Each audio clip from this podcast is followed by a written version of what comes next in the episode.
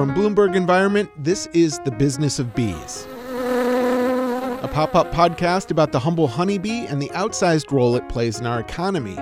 The business of bees is quite good. They're kind of like the panda, aren't they, of um, kind of invertebrate conservation. It's a big enough difference that without them, there would be really no point in trying to farm almonds out here.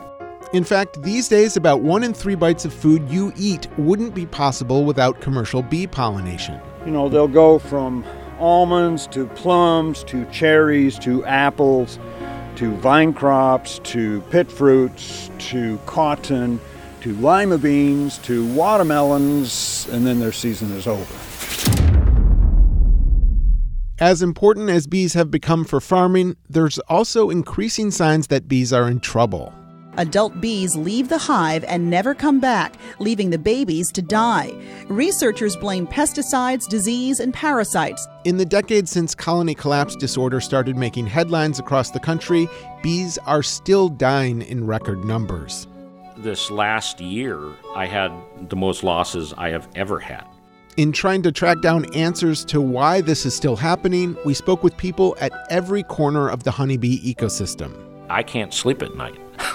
a lot of times, uh, you have to be paranoid to be a beekeeper these days.